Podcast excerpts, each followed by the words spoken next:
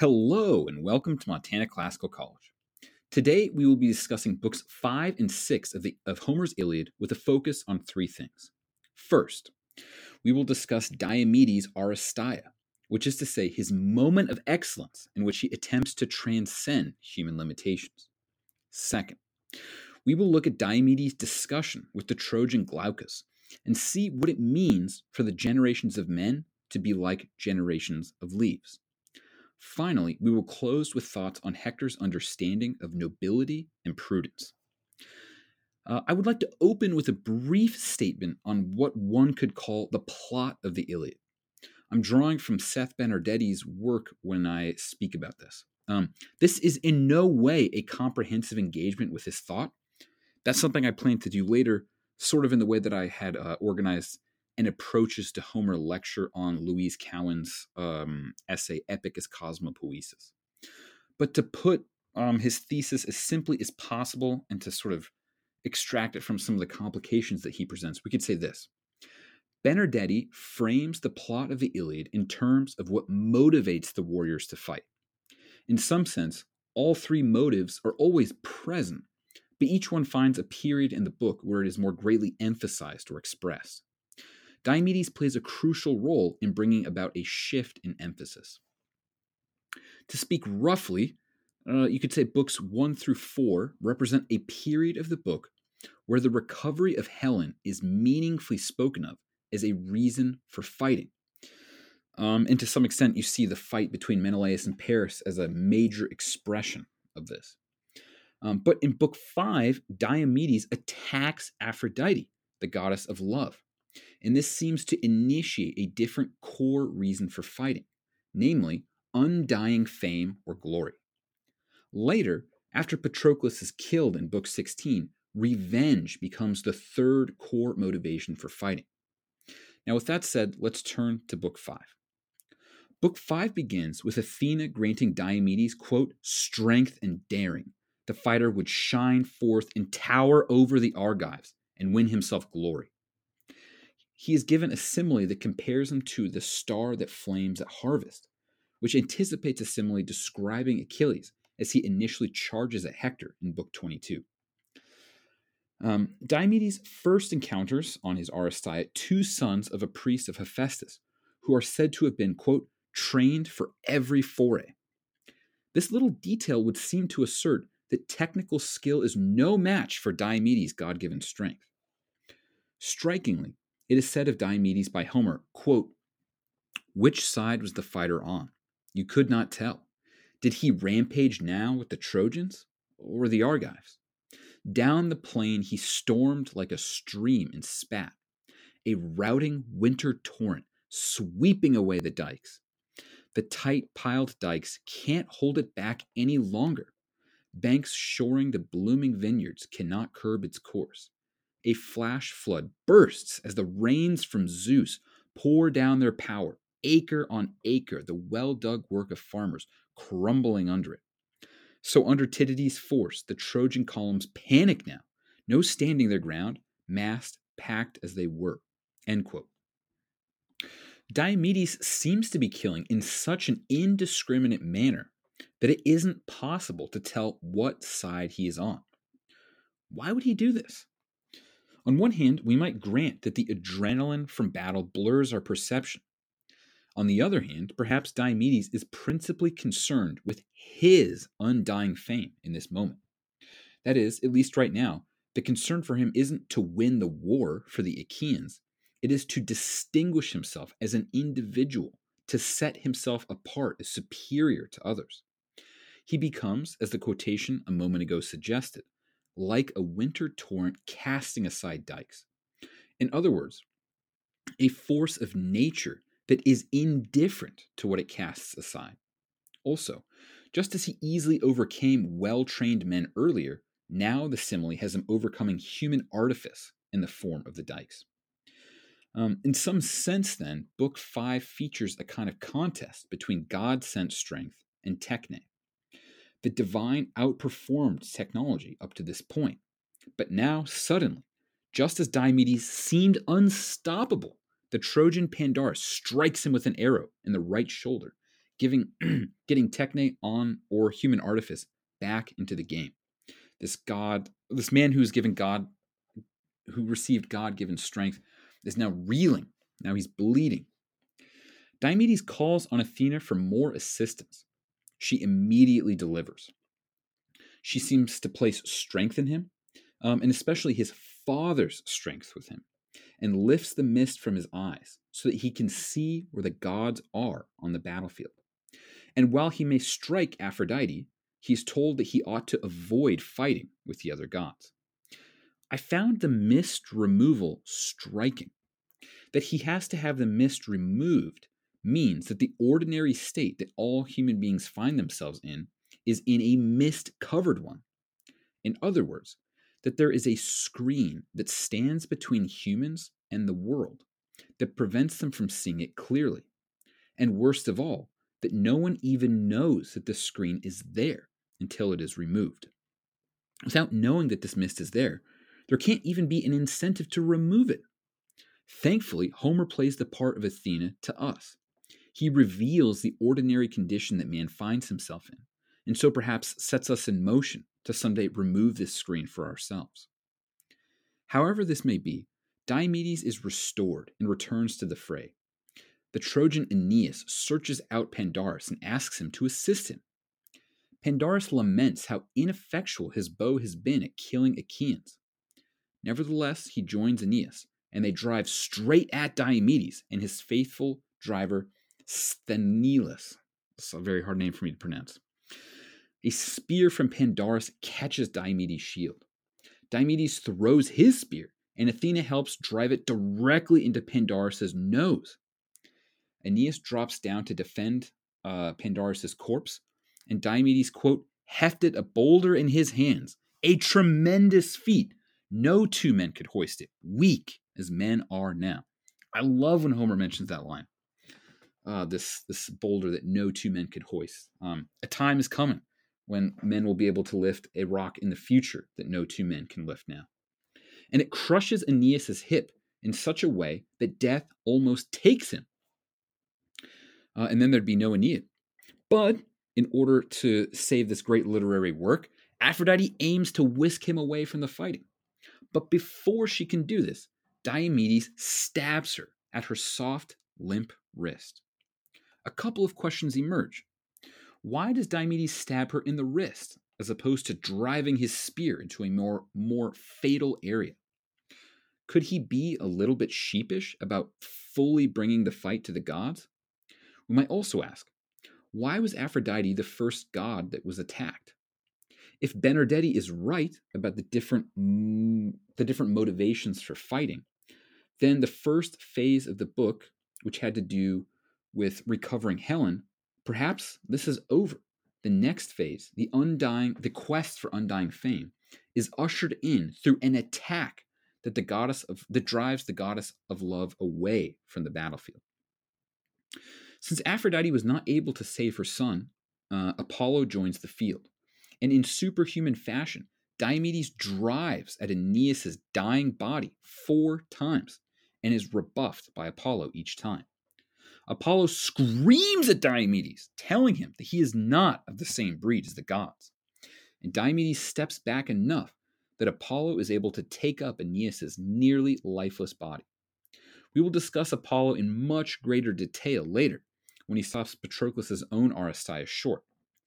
But to give a brief comment, it seems like we, we can say that Apollo is a kind of god of limits who enters the battlefield when humans attempt to do things that would alter fate or that, or that attempt to transcend human limits. Apollo is related to the sun. The sun, or any light for that matter, makes it possible for us to perceive where one object ends and another begins. Sight distinguishes where the limit of one being ends and another begins. Apollo demarcates the limit of human action, and in this way sets up the definition of what a human being is um, at the very least, not a God. Um, since we might consider a definition a kind of conceptual limit or boundary that allows our thought to distinguish between discrete and separate ideas or objects. However, that may be, Ares and Hector stem the tide of the Achaeans for a spell, and Diomedes finds himself laboring from the earlier arrow wound. Athena gave him strength, but evidently she did not fully heal him. Athena, finding Diomedes, rebukes him for standing back and goes out of her way to praise Diomedes' father, Tydeus, for being willing to transgress her commands, to go against them, going off to war when she forbade him. Diomedes now says that he didn't approach Ares precisely because he was trying to take, take Athena's command seriously. It's an interesting problem when a god can be more pleased by a human being breaking her divinely revealed, divinely revealed commands um, than when they are followed. Athena says that she will urge him on with winning force against Ares. Ares sees Diomedes and Athena and makes sure that his spear misses. That is, Diomedes is safe. Conversely, Diomedes, with Athena's help, drives the spear into his stomach, into Ares' stomach. So this is much different than stabbing Aphrodite in the wrist, right where the belt is. Ow. A brutal blow. And uh, he ascends up to Olympus to be made fun of by Zeus, uh, just as Aphrodite was.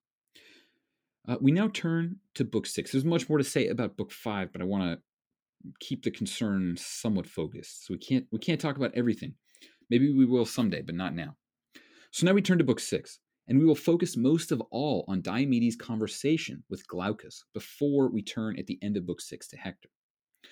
The first striking thing about the conversation Diomedes has with the Trojan Glaucus is that Diomedes doesn't know if Glaucus is a god or not. Seemingly, the mist has returned to his eyes. But that, not, that might not be the whole story, inasmuch as he also strangely insists that he is not one who strives to fight with the immortals, when he has just attacked two different gods and seemingly gone against the will of another in the form of Apollo. However, this may be, he shares a story of a certain Lycurgus who loses out when fighting against the immortals, as if to underscore how important it is not to fight against the gods, generally speaking. And it probably is good general advice not to fight against the gods unless one is godlike themselves. I'll have to think more about why Diomedes presents himself this way. But following this perplexing speech, Glaucus launches into a speech that is worth looking at very closely. Let's read the first part of Glaucus's reply to Diomedes. High hearted son of Tydeus, why ask about my birth? Like the generations of leaves, the lives of mortal men.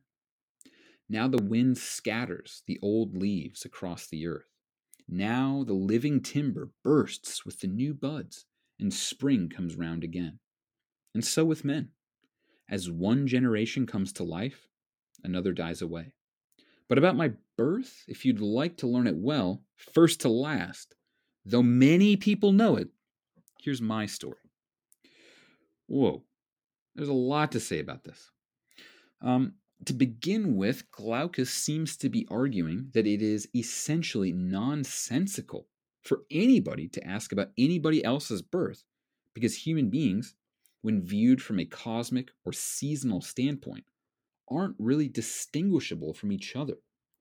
This would seem to present undying fame as not really possible and therefore not really desirable. This is a radical attack on a man's sense that what he does matters. When you look at a falling leaf, can you tell if it's falling courageously or in a cowardly manner? No, uh, at least I don't. I, have now started to look at leaves in this manner, but I'm afraid to say it's been difficult for me to tell which leaves are cowardly and which ones aren't. Um, so, if you are a leaf, you're born, you grow. Maybe at least for a moment you feel as if you triumphantly burst forward as new buds. But then we grow old, we fall off the tree, become crunchy, get stepped on, and we are replaced, um, fit only to be scattered by the wind.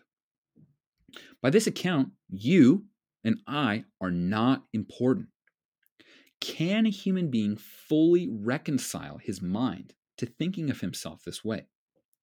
How should he live if he can't stand out, or if the honor he receives can't ultimately make him distinguishable from the many who also live and then die?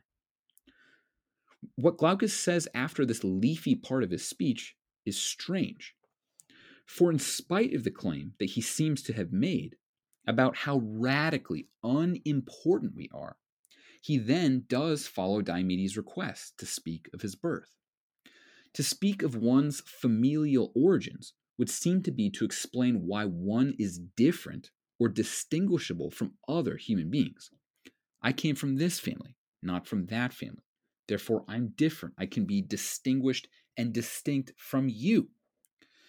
Um, so I'll briefly summarize the story that um, Glaucus tells about his origins, um, his sort of lineage, and then I'll offer three plausible interpretations that may or may not fully fit together um, about that speech, but which represent, I think, interesting or serious pathways that we could go down. Uh, maybe one of you can offer a suggestion yourself uh, for how this speech fits together, how Glaucus's account of the leaves or the generations of man fits together with his willingness to give a pretty detailed and interesting account of his family life, of what makes him distinct from others, or at least his family distinct from others. So we turn to the summary.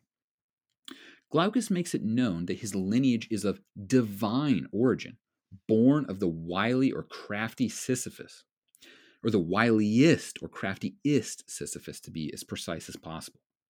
He focuses narration on his grandfather, Bellerophon. Bellerophon was given great beauty by the gods. He was kicked out of Argos because the king's wife was lusting after Bellerophon. Bellerophon spurned her advances. His will was too strong. He would not fall for this seduction. But the wife, feeling insulted at being spurned, pretends to her husband as if Bellerophon made aggressive advances on her. The king of Argos can't stomach killing Bellerophon directly. In Fagles' translation, it says he at least has some respect.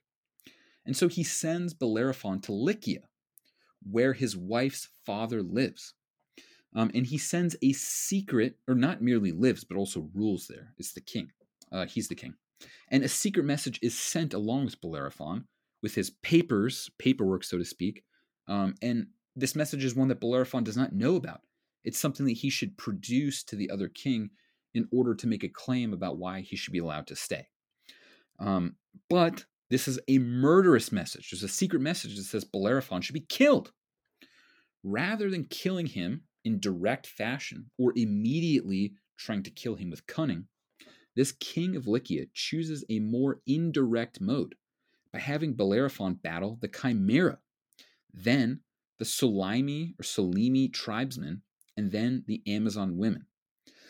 Um, he's able to overcome all of these trials, all of these challenges. So not only is Bellerophon uh, handsome and beautiful, but he's also extremely manly, very powerful.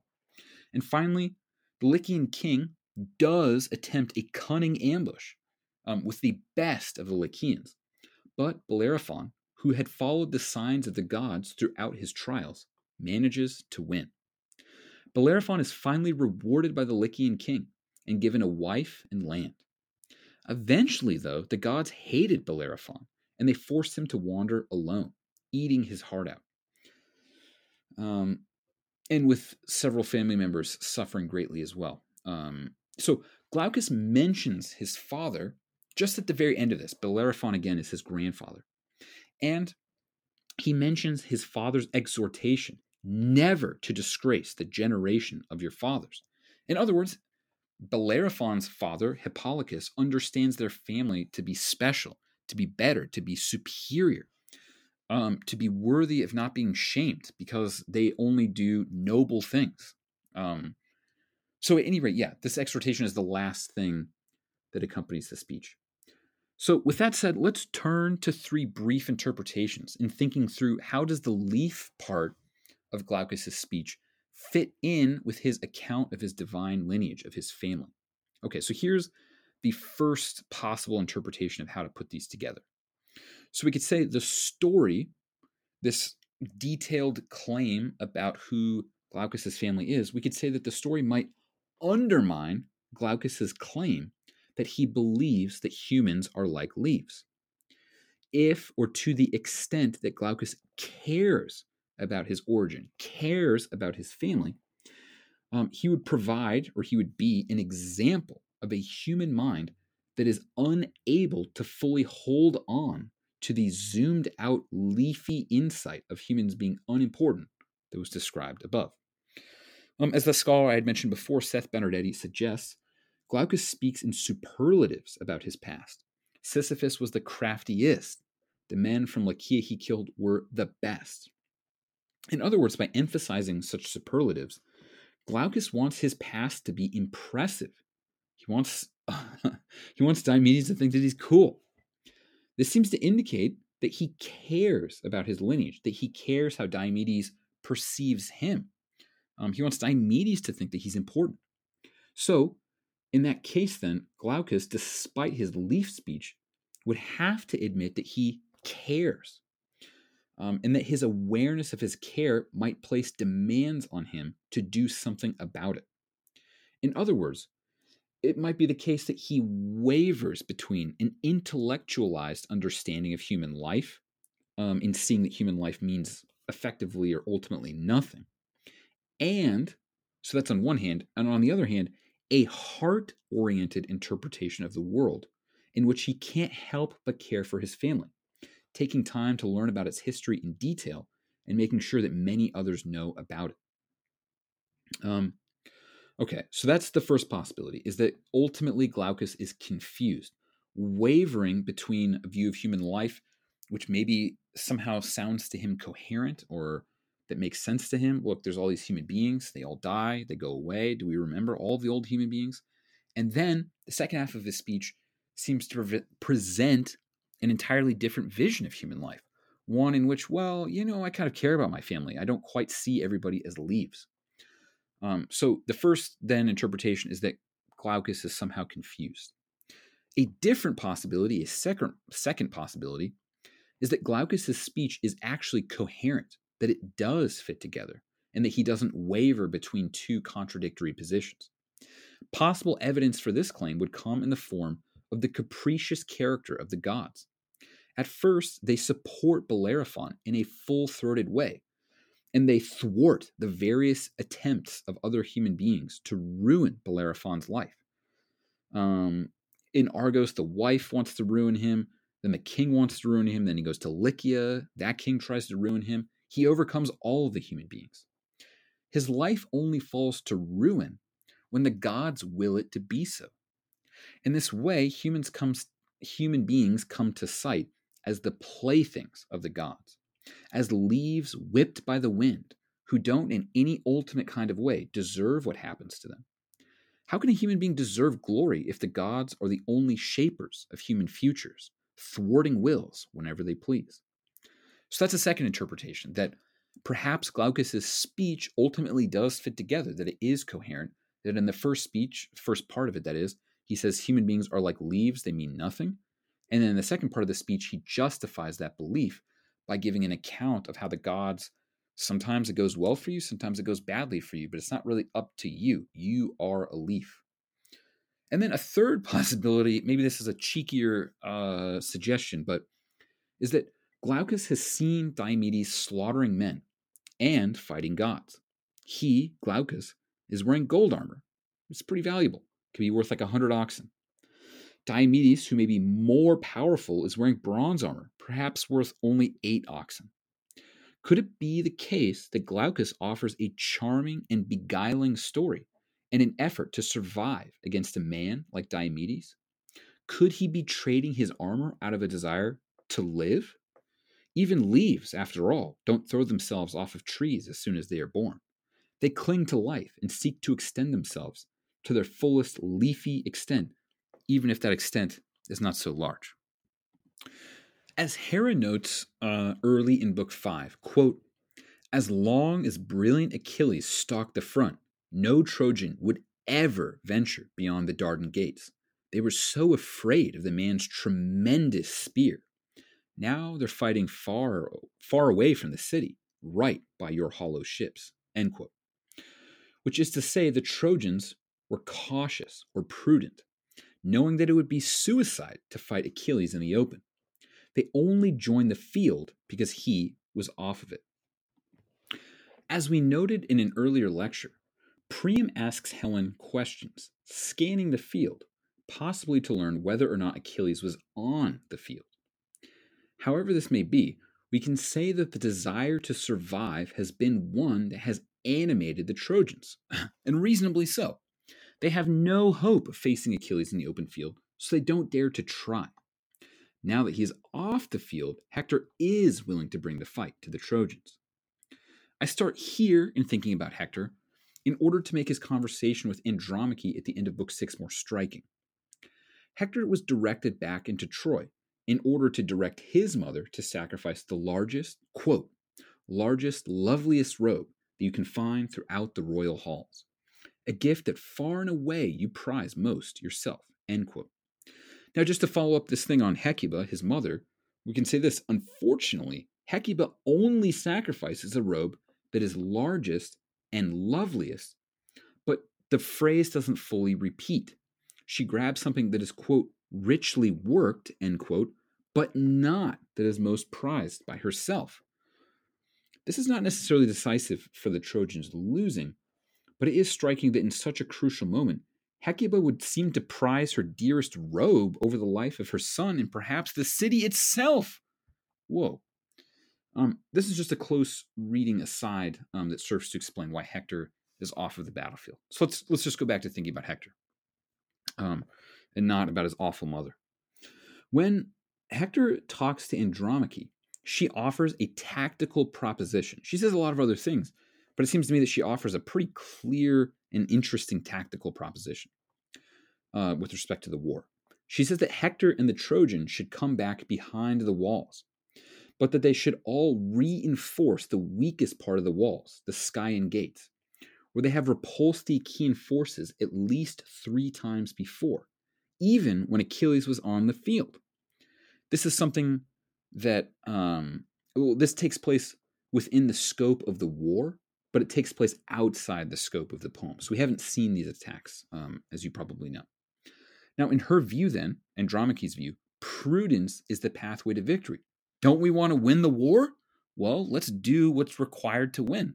Let's just multiply our effectiveness as warriors by standing behind the fortifications at the weakest point where the enemy is most likely to attack. It's worked before, it could work now. And we also know that the Achaean morale is not exactly high across the board at the moment. Maybe they actually could wait the Achaeans out. Um, but here's how Hector responds to this plan. He rejects it for the following reasons. He says, quote, I would die of shame to face the men of Troy and the Trojan women trailing their long robes, if I would shrink from battle now, coward. Nor does my spirit urge me on that way. I've learned it all too well to stand up bravely, always to fight in the front ranks of Trojan soldiers, winning my father great glory, glory for myself. For in my heart and soul, I also know this well the day will come when sacred Troy must die. Priam must die, and all his people with him. So I would propose that there's a kind of contradiction in Hector's thinking. I'm curious what you think about this. The heart of the contradiction would seem to be this Hector, as he says, would die of shame if he thought that he was seen through the eyes of others as a coward. And yet, he wouldn't openly oppose the Achaeans on the field while Achilles was on it. Which is to say, sometimes Hector is willing to pursue the prudent option or the safer course. So, what governs his decision on when to stay on the field, vulnerable to Achilles' potential return, or when to retreat? This question will come up several times throughout the poem, so we'll have to watch out for when these moments emerge. Um, also, to say something that Hector doesn't say, maybe this really is the time to try and rout the Achaeans, since Achilles is off the field. Maybe even if one was governed by prudence, this would be the moment to try to rout the Achaeans. But Hector doesn't say that, so that doesn't seem to be what he believes is guiding his actions at the present moment. Um, so, if or to the extent that he thinks that he's simply pursuing glory um, or somehow doing the most noble thing, it's not perfectly noble insofar as he wouldn't have undertaken this enterprise without Achilles being off the field. Um, but pushing against this, or maybe piling on the confusion, we could say that Hector's speech ends with what appears to be a strong willingness to accept that he, his father, and Troy must come to an end. And as he says, like a little bit later, and not in what we quoted, you know, that his wife will become a servant or slave. Um, things will be pretty bad. But if, or to the extent that Hector entertains prudential considerations, isn't he ultimately hoping that he might be able to save himself from an earlier death? And perhaps even he hopes he can win against fate? All right. Well, thank you for joining us. I look forward uh, to your comments and uh, I look forward to discussing Book 7 soon. Brian Wilson out.